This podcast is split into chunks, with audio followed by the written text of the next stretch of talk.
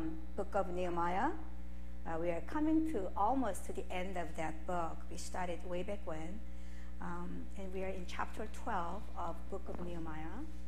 We are not going to be reading the entire chapter, but just um, a few verses here and there. So let's go to verse 27.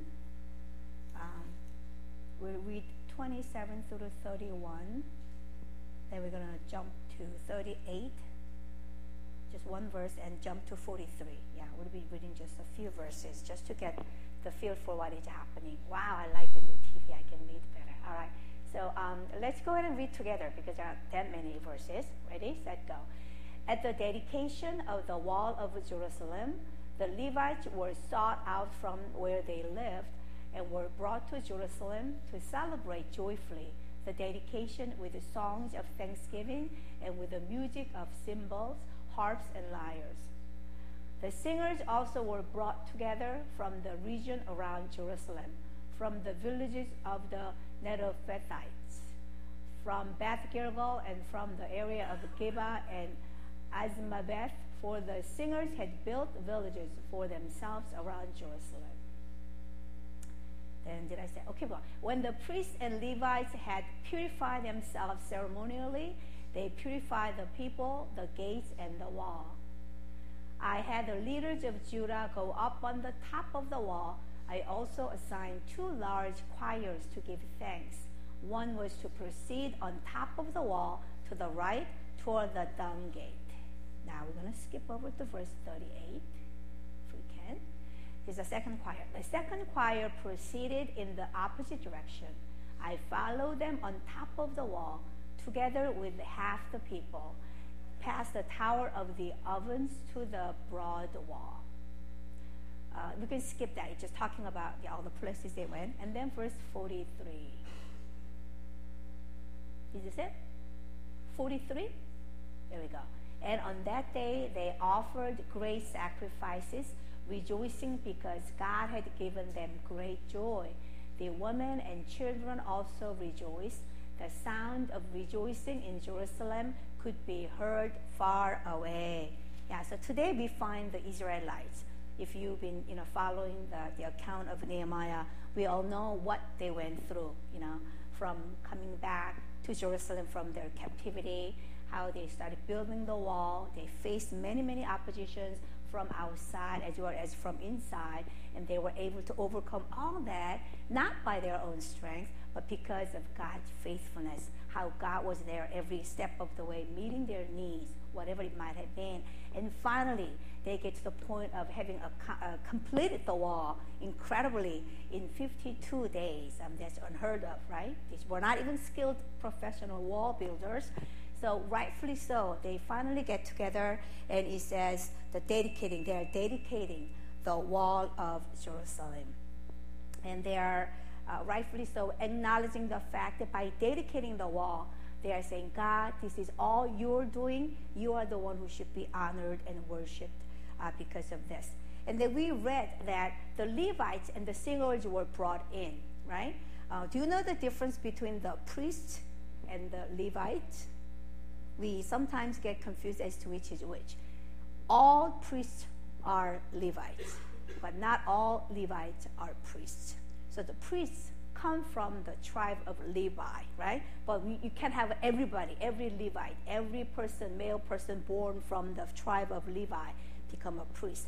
So few are selected to be the priests, but the remaining Levites uh, still help. They're like assisting the priest, or they help with the duties that are carried out in in the tabernacle at first, and then later on when the temple was built. So um, they were brought in, and then singers were also, um, you know, assigned from the Levites. So these were professional uh, worship people, if you will, right? But as we know, um, even this morning, sure we do have worship leader, we have instrumentalists that will help us, uh, you know, worshiping God. But it's not that we have to have music to be able to worship God I mean, you can worship God anywhere, any place, when you're driving, even when you're taking shower, because God is everywhere. The Spirit of the living God is everywhere with us. So it's not a requirement that now we have to come into God's presence through a pastor or through a worship leader. That's not it, right? Because as we know, when Jesus died on the cross, what happened? The Bible says that the veil that was separating the Holy of Holies, the place only the high priest could enter once a year for the atonement of the sins of the Israelites, was split in half, and not from bottom up, then you would think that people did it. But the Bible records that the veil that was separating people from God was split from top to bottom. God's way of saying, no longer do you need to come to me through anybody, any priest, but because my son Jesus paved the way that you can come to me directly. So, uh, 1 Peter 2 9, it says, But you, Peter is saying, talking to all of us believers, you are a chosen people, a royal priesthood. That's right, I wasn't born from a tribe of Levi. No, none of you were, unless there are some Jewish descendants here. But God says, No, you are still royal priesthood because of what my son had done. That you were brought into the family of God because of what Jesus had done. So you are a holy nation, God's special possession, that you may declare the praises of him who called you out of darkness into his wonderful light. So we declare praises. You don't have to be Levite anymore. And the other thing that we read was that as they were dedicating the wall and celebrating God's goodness in their midst, they purified, he says. The Levites and the priests, they purified themselves. Afterwards, they purified the wall, the gates, and they also purified the people. They were there. Um, you don't just say, Thank you, God, and be done with it. I believe that if we are truly thankful for who God is and what God has done in our lives, then I think we would have the desire, not because we are forced to, not because you are supposed to, but we would have the desire to set ourselves apart for God's purpose. To me, you know, action says more than just words. I mean, it's still better. Not, it is better to say thank you, Lord, than not saying anything. But just just as if the Lord, we are thankful, we are rejoicing for your grace and abundance in our lives, but we don't just give you lip service. And here we are. We are saying, because of your grace in our lives, that you have chosen us, you know, small in number, people as your chosen people. Here we are in response to that grace and love. We are setting ourselves, ourselves apart for your purpose. And I think that should happen in our lives as well. Maybe not the ceremonial purification that they did. It's not a ritual, that external thing that we go through, but the purification of our heart should take place every day because, you know, because of what Jesus Christ has done for us. So let me ask you um, when was the last time you think you really celebrated joyfully and just sang songs of thanksgiving and, and you know, um, gratitude to God?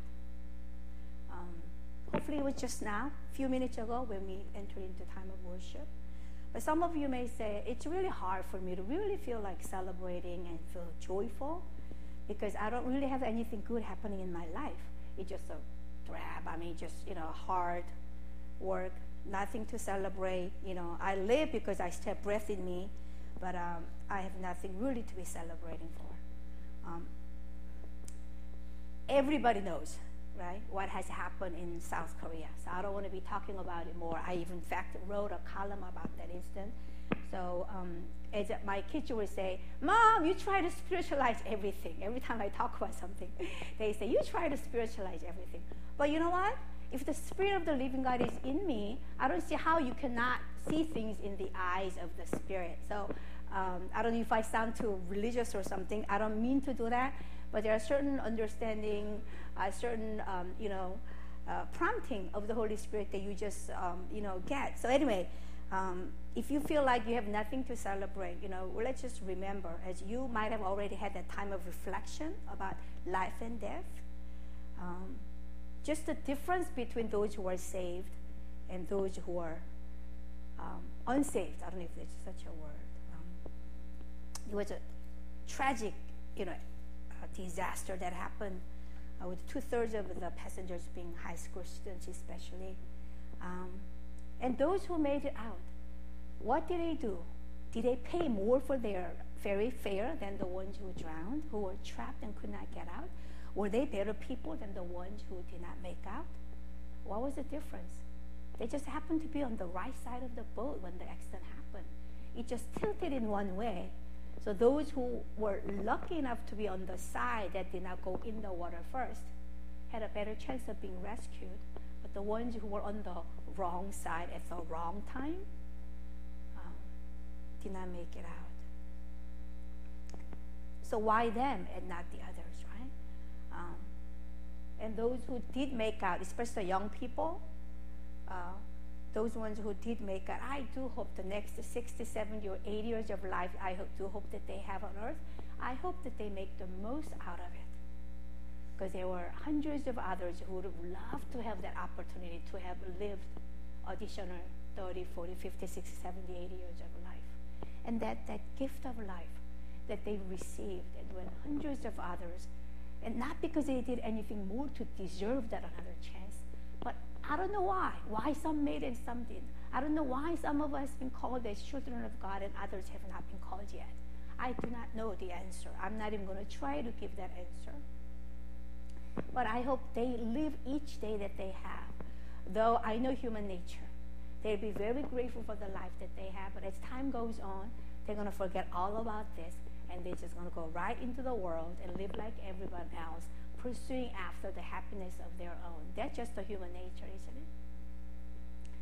But still, they should be grateful.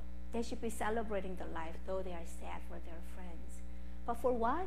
For those additional 60, 70, maybe 80 years of life on earth, after which every single one on that boat would have the same fate as those who were lost, unfortunately, too young. But we don't have reason to celebrate when we have this life through Jesus Christ, not just few 50 more years on earth, but the eternal life that Jesus has given us. And when we think about that, when we reflect upon that, you know, how can we not have the celebration of life? How can we not be thankful? How can we not be rejoicing every single day?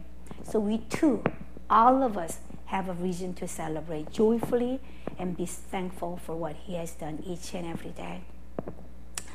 Um, now, it is when we lose, lose focus on the eternal life, the gift of eternal life, that, that we get swayed by the things of. Is my jacket causing a lot of distraction? Okay, let me see if I button up. Maybe I won't move as much.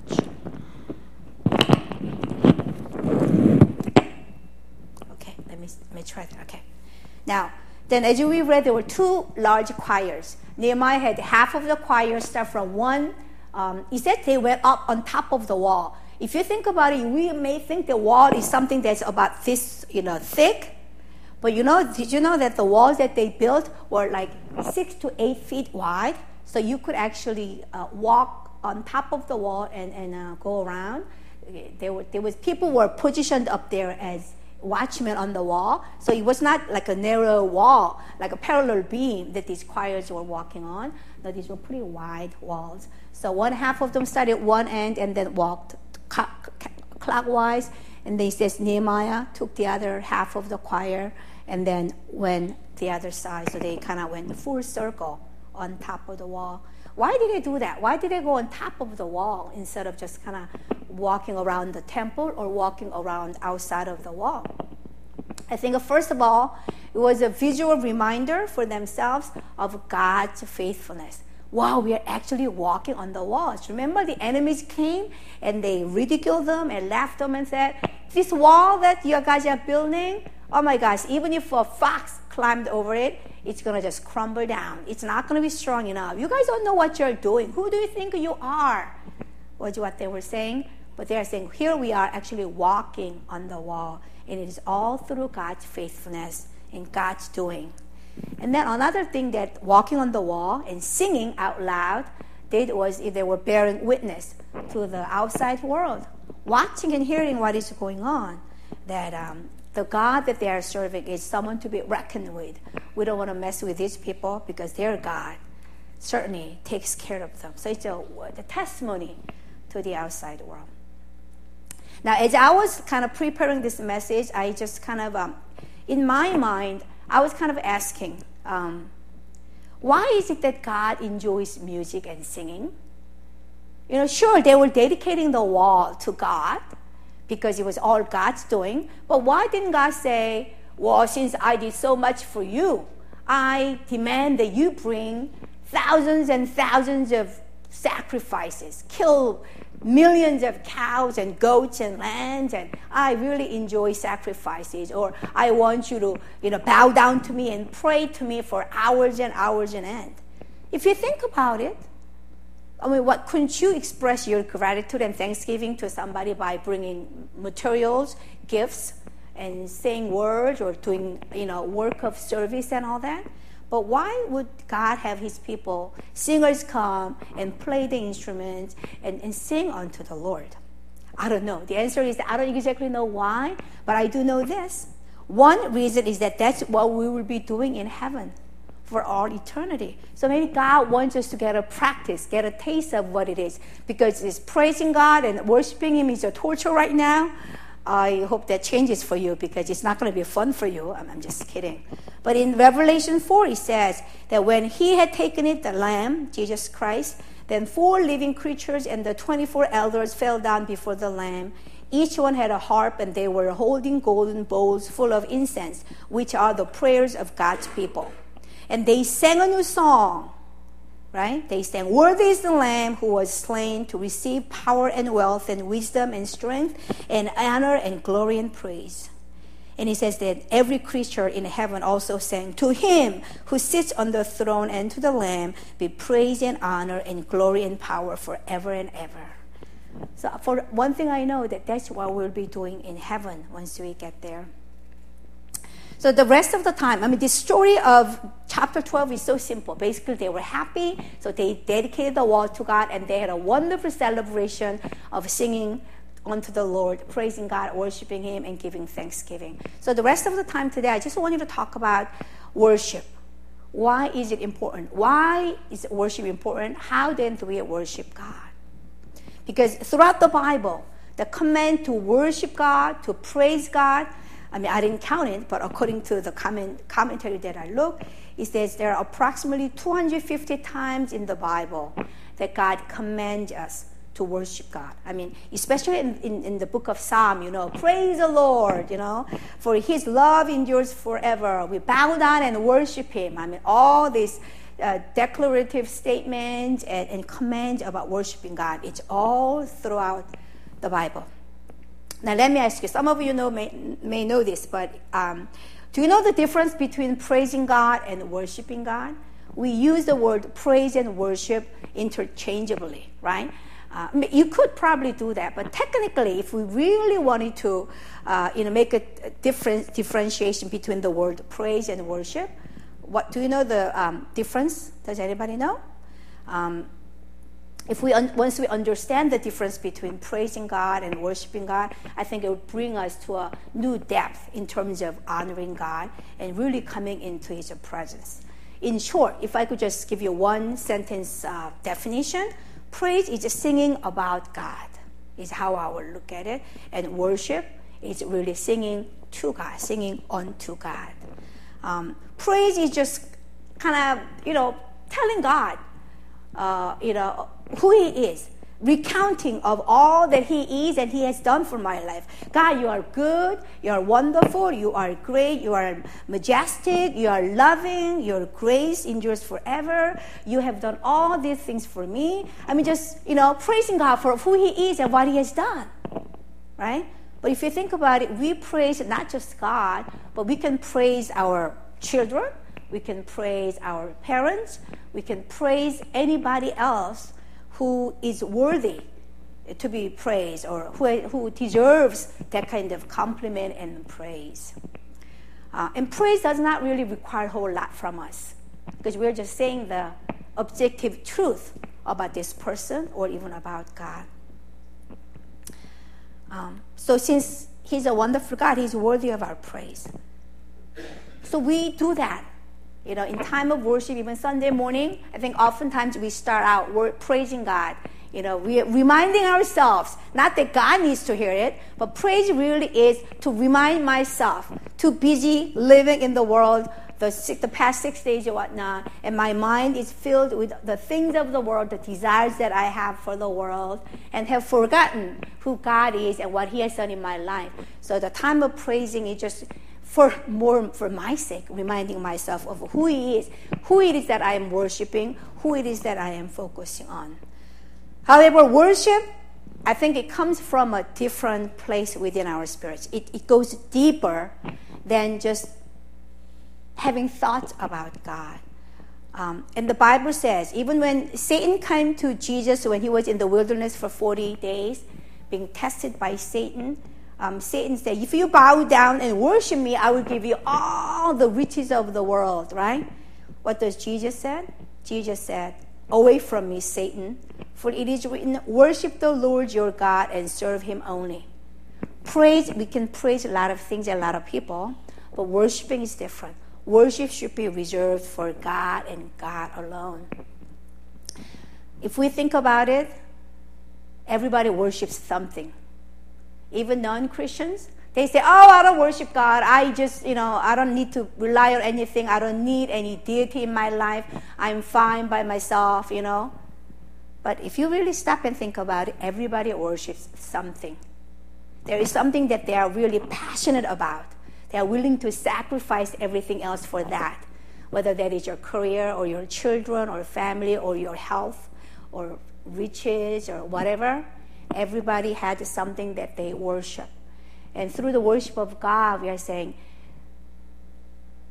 so the object that is worthy of worship should be worshiped. Too many of us worship throughout our lives something that we think is going to give us that, that happiness or satisfaction. And at the end of the journey, you know, we find that that thing that I was pursuing after, I thought that I would be really happy and feel fulfilled if I can have that in my life. We find out when we actually get there that there's more to be desired, more to be pursued after, and it doesn't really give you what you thought that it would give you. And by worshiping God, we are saying, let us, you know, have the right object, the, the object that is truly worthy of our worship. And I, for me, I am so grateful that that in my while I have breath on earth, that I found that that the object of my worship, one and only worship, and who is my God, my Savior, and my Lord. Um, so praise can be part of a worship, but worship goes beyond, right? Um, so to truly worship God, uh, we must let go of our self worship. I think that the, the obstacle that is greatest for us to truly worship God is really, if you look at it, it's, it's called a lot of different things. There are a lot of different reasons, but it's really self worship. It is worshiping what I want. It is worshiping what I my my preferences are. That it's inconvenient at this point in my life, or I'd rather be doing this or that with my resources and my health in my life. Unless we can let go of self worship, that let go of my own self, that we cannot truly come into that place of worshiping God. Um, yeah, so through worship, um, that we are inviting the Holy Spirit once again, right? I mean, He's in us, but we are reminding ourselves of the Holy Spirit in us, and we are asking the Holy Spirit, take over completely. That I will not be satisfied with just, uh, you know, your presence in my life, but I want you to take over. Fill me up with your presence. Take over completely. And just saturate me, my thoughts, my minds, my heart, all everything about me, oh Holy Spirit, would you just saturate me with you so that I can live a life that is pleasing to you. And it is through time of worship that we are realigning, realigning our priorities, our values with God's. And we are acknowledging him once again that he is the rightful Lord and Master of our lives. That's that's how important worship is. It's not about singing a few songs. I know some people um, you know, are maybe still be at the point of feeling uncomfortable worshiping God. Oh, I'm not a very musical person. I cannot sing well, or I just don't like music in general. It's my personality. I am too shy to be singing in front of you know people, whatever. Um, but um, I dare to say it has nothing to do with one's personality. Once you taste and experience that love of God in you, I don't care if you are the quietest person in the world, it's, it's, really stepping outside of yourself. And it's really more of a surrendering. It's more of a denying yourself. It's being willing to go to the place um, to meet God and, and denying how you may feel about this whole thing. So, Sunday morning, when we get together, or even when you're driving in the car listening to music, do you truly worship God? That's my challenge to you. Unless we come to the point of worshiping God, that our inner being will not be transformed, will not be filled with the Holy Spirit, and we won't be able to live and walk with the power and authority that Jesus Christ has given to us, you know, so that we can live the life that He desires. So, there's a mandate for God to worship Him, like, like I said, 250 times. Specifically, Jesus, when he met the Samaritan woman at the well, she said, Well, we worship God in this mountain. You Jews worship God in Jerusalem, which is right, was kind of question that she was asking Jesus Christ. And Jesus said to her, You know, a time is coming when you will worship the Father neither on this mountain nor in Jerusalem, but the true worshippers will worship the Father in spirit and in truth. For they are the kind of worshippers the Father seeks. God is spirit, and his worshippers must worship in spirit and in truth. And here we are living in the 21st century where worshiping of God is not tied to any specific location. It's not about a church building. It's not even about the type of worship music we, you know, we play but it's all about worshiping in spirit, meaning those who have the salvation of Lord Jesus Christ and have the Holy Spirit living in you, only then you will be able to, through the Spirit, be able to worship, truly worship God. So when you are born again, when you become a child of God, doesn't matter where you are, doesn't matter what nationality you are, doesn't matter how old you are, but the requirement is that you worship Him in spirit that you be born again, be a child of God, have that relationship with God, then truly that worship begins. But it has to be worshipped in truth. Truth about God. We don't just worship, you know, just all with emotions, but we have to know who it is that we are worshiping. That God is the creator, the redeemer, the loving father, the good shepherd, how he's been set, we've been set free because of the blood of the lamb. That's why we have to worship God, but we also should have the, the knowledge of the Bible, what it is that God says about Himself and about us. So true worship engages both our heart and our mind. And another thing that Apostle Paul tells us how we are to worship, Romans chapter 12, verse 1, verse you guys know very well. He says, Therefore I urge you, brothers and sisters, in view of God's mercy, to offer your bodies as a living sacrifice holy and pleasing to God. This is your true and proper worship. No mention of any music, no mention of any singing, but you want the true and proper worship? Says, offer your bodies as a living sacrifice, holy and pleasing to God. Worship is not just singing songs that move your heart a little bit Sunday morning, but worship is a lifestyle. It's 24 7. It's Monday through Sunday. Every waking moment for a follower of Christ is worship. It's really hard to be immersed in the world for six days and then come to church once a week and expect to be able to worship God. It, it, can't just turn on and turn off. We can sing a few songs, yes, but that's not worshiping God. Worshiping it has to be a lifestyle, honoring Him at work, honoring Him at home, honoring Him at school. It has to be a continuation of the relationship. That when we gather together on Sunday, we can worship God because of the relationship that I've had with Him all through the week. That I have reason to thank Him. I celebrate the victories. And then, if times of failures, I come to God and repent and say, God, I messed up again, but I thank you that your grace is here this morning, embracing me and calling you, calling me back to you. And that is the reason why we are able to worship Him. Um, but so let me get to the second point: the benefits of worship. Now, some may think that why is God asking us to worship Him? Is He hungry for attention? Like me, me, me, me, me. Look at me, worship me. Yeah, I feel good. Go ahead, worship me. Tell some more good things about me. Is He needy?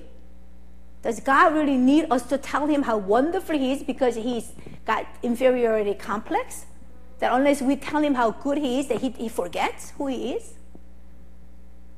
Because we're not, God is oftentimes misunderstood. We think that we're doing worshiping and praising God because God is sitting on the throne and go, yeah, that makes me feel good. Go ahead, tell me more, tell me more. How else am I good? But when we worship God, it turns out that we are the ones who are benefiting. Because of us, He's telling us to worship Him because of what He does for us, not that He needs the worship and praise, right? As we worship God, what happens is that the, the shift on me, shift on my problems, shift on my inadequacies, all the issues that I'm struggling with, the shift shifts from me to God, from problem to the Almighty God. And then as that happens, when we let God be God and go, oh God, I've been crucified with Christ and I no longer live, but you live in me. But oh, I forgot. Here I am, thinking like I am in charge of my own life, worrying, you know, letting all these anxieties weigh me down. Oh Lord, I forgot, didn't I? All right, I'm giving it back to you, Lord God. I'm letting you be God of my life. I'm letting you be master of my life. That's what happens as we worship God. The shift takes place. Remember when Paul and Silas were dragged into the jail because they um, cast out a, a, a demon from uh, this servant girl. The owner got angry, and you know this story very well from Acts 16. They were severely flogged and they were thrown into prison. But verse 25 says, About midnight, Paul and Silas were praying and singing hymns to God. And there was a violent uh, earthquake, and the foundations of the prison were shaken, and at once all the prison doors flew open, and everyone's chains came loose. They had all the reason to complain and grumble, but they chose to sing praises to God and chose to worship God. Their focus was not on this, oh my goodness, what happened to us? Here we are in prison cell, but their shift focus shifted to God and that's when God intervened and God performed a miracle, and the, all the prison doors flew open. Another thing, as we worship God, that what happens to us that we are the ones who become free, that we are set free. Um, we are set free physically, we are set free emotionally, we are set free spiritually, and I've heard people, uh, stories, testimonies of people being set free financially, in terms of their relationships with people. I mean, there's all kinds of freedom that takes place when we worship God. I don't know about you, but I've heard many people testify that when they're in a worship setting or in a revival or something during the time of worship, that the illness that they've been having, physical illness, actually is healed. Um, not all the time. God doesn't choose to heal everybody that same way, you know. Uh, but there are testimonies of people because oftentimes I believe that um, God does heal physically. i have seen God make like um, people with one leg shorter than the other. Sometimes like leg grows out, so no longer they are limping. I've seen that happen. So there are that kind of physical healings. But at other times there are people who are really physically sick because of the emotional wound or pain that they're carrying. So as they're worshiping God, as they're being set free, uh, they, they experience the emotional healing, and then their physical illness goes away. Um, and like I said, people are set free emotionally. Um, the fact of the matter is that while we are living in this world, because it's not perfect, there's a lot of you know evil, um, wickedness going on. Because this world, as we see now, really belongs to the enemy. You know, that's the um, the forces of the darkness, as Ephesians 6 says. Eventually, he'll be destroyed, yes, but for now, you know, he has the upper hand, if you will. So there we carry fears, we carry worries, we carry anxieties and wounds from our childhood growing up and all that. Um, and these wounds and uh, difficulties that we carry are often caused by the deceptions and lies of the enemy who rule over this world. So what happens is that even after we become a child of God, because we've lived with that kind of uh, with that kind of conditioning up to the point of meeting Jesus Christ, and we continue to go out into the world and face, you know, the situations and the people who are under the control of Satan. We are not totally set free even as a Christian. The example that I would like to give you is this. You know, I don't know how many of you have dogs. I have one too. But my dog doesn't have this. But sometimes when you are walking in, on, on the streets, you see these dogs that are uh, outside on their yard, but they stay right where they are. They do not dart into the street. I didn't know at first. At first, I thought, wow, these dogs are trained so well. If it were my dog, she would like dash into the street in no second and she would not come back home. Turns out that they have what you call the in, invisible collar and the fence around the yard. So even though we cannot see, they wear this special collar. So if they go near the edge of their yard into the street, then they get zapped.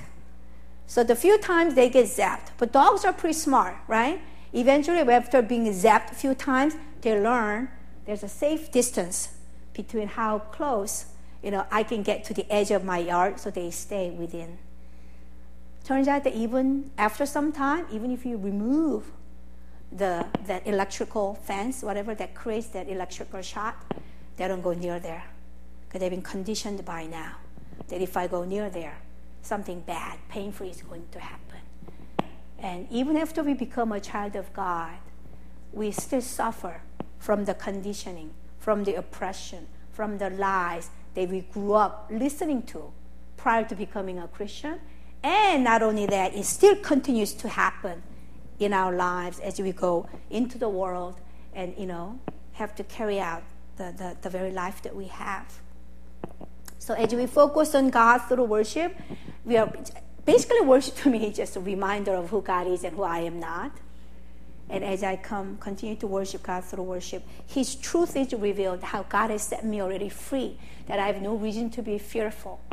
That, you know, that this life is not mine to try to make the most out of, but God has redeemed me, that my, I am God, and as long as I walk with Him each day, that God is going to take care of me. That kind of truth is revealed and accepted, then I begin to experience that emotional healing and freedom, you know the, the difficulties that we have in human relationships. Oftentimes we think that it's all personality differences. I mean, may very well be. But when two people carrying emotional wounds and bondages and pains come together, we tend to become so selfish. No, mean my need. No, no, no, mean my need. No wonder we're going to have that conflict. But if at least one of us get our emotional wound healed and truly be set free as to who we are in Christ Jesus, then that relationship begins to heal because at least one person is able to accept and embrace the other person who is not there yet. And um, of course, there's a healing in the spiritual realm. Remember King Saul? Bible says because he disobeyed God, God's Holy Spirit left him, and he was tormented by the evil spirit. And then they find David when he was still um, he didn't become a king yet. And what did he do? uh, as he wrote many psalms. He was a shepherd boy. He would be out there taking care of the flock, but he played harp and he sang unto the Lord. And uh, King Saul's servants bring him in and said, uh, "Here's somebody who can play the instrument and sing unto the Lord." And Bible says that as David was brought in and sang songs, you know, to the Lord, playing his instrument, that the evil spirit left King Saul and he was no longer tormented. So these are the things that true worship, when we engage in true worship, it's not so much about God wanting to hear how great He is, but it's God saying, through truly worshiping me, you begin to understand who you are. Unless you really understand who God is, you are not going to know who you are. You know who you are in relationship to who God is. When you put that worth and value on God, then as a child of God, you are elevated to that level. If God is down here, you, we are down here too. because we are child of God and we can never be any greater than who our Father is.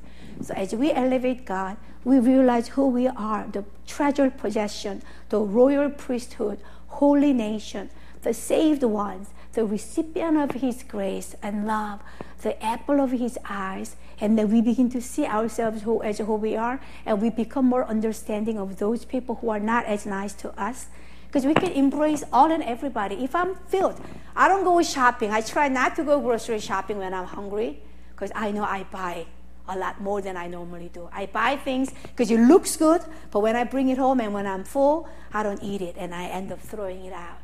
That's how our love tank is. When our love tank is filled with God's love, our self significance is filled with who God says we are, not what anybody else says, that what people say about us doesn't really matter that much. Because after all, what God has to say about me is the truth. And people's opinion of me changes from situation to situation, but I will not be swayed as much what people say about me because of what God says about me. So worship God. Worship God.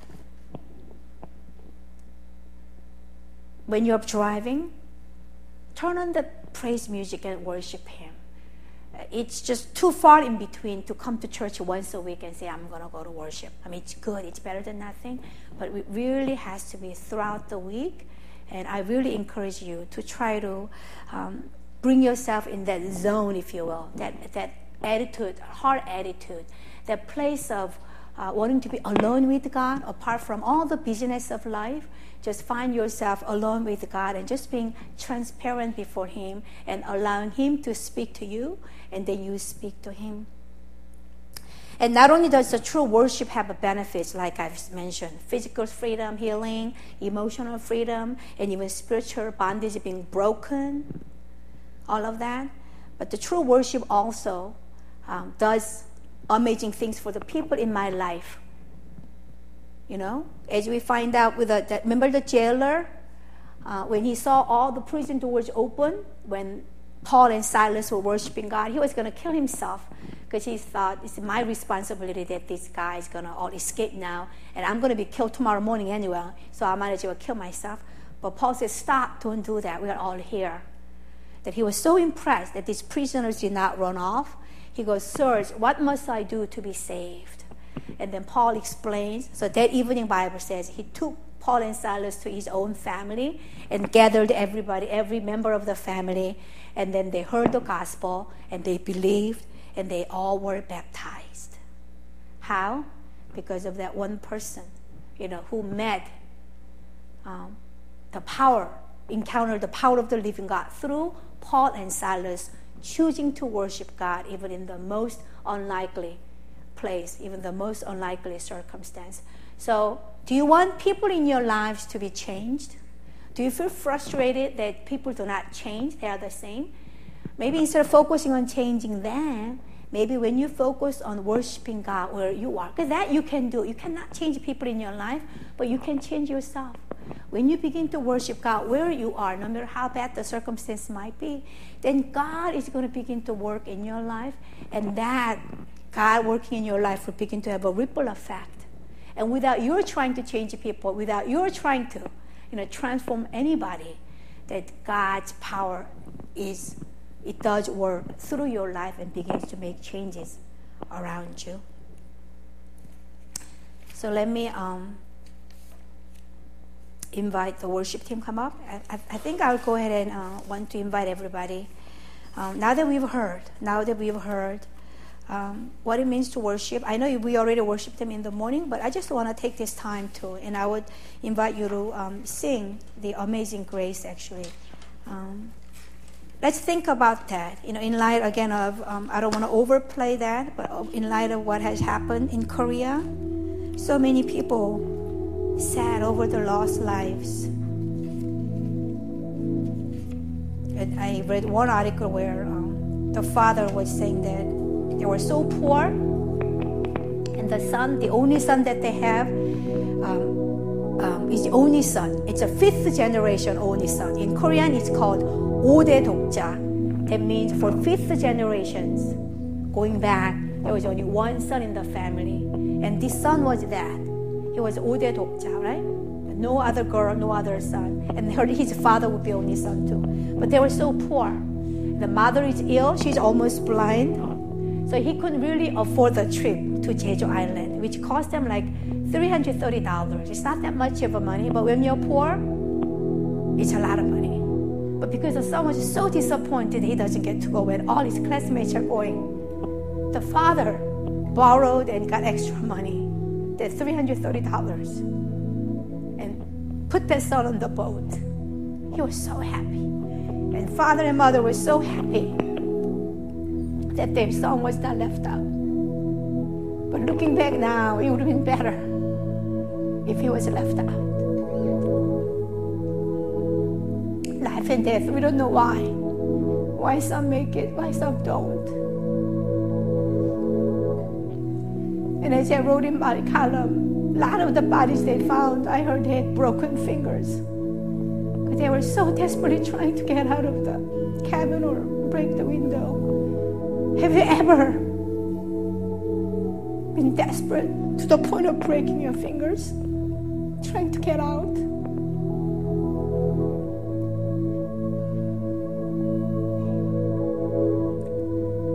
None of us knows exactly when our last day will be.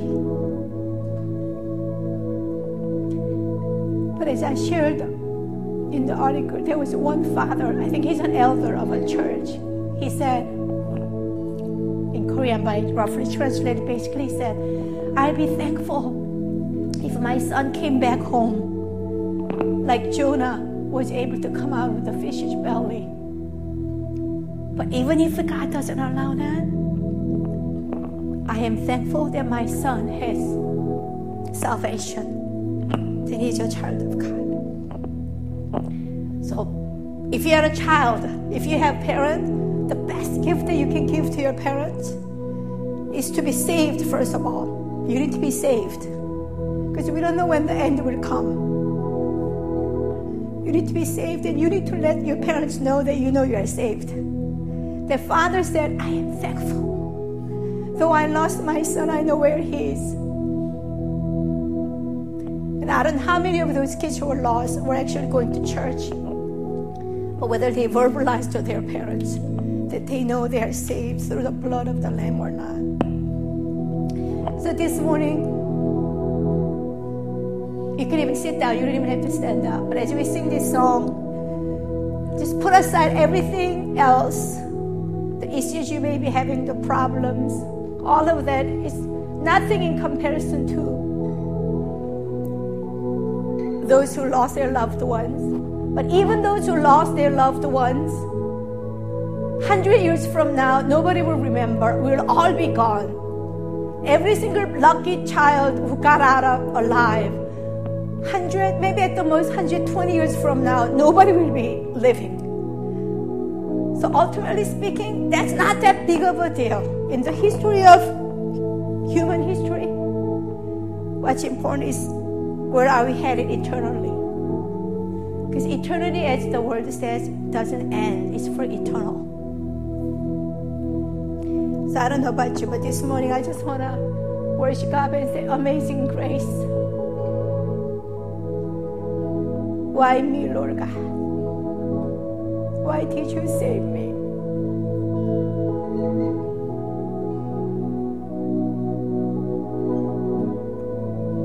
I have that kind of gratitude deep within will cause you to come before God and just worship Him this morning. And as you do that, would you be, may you be freed any physical bondage or emotional bondage, the lies and deception of the enemy. They say you are not good enough. No. Allow the Holy Spirit to minister to you. Let's um, sing to the Lord.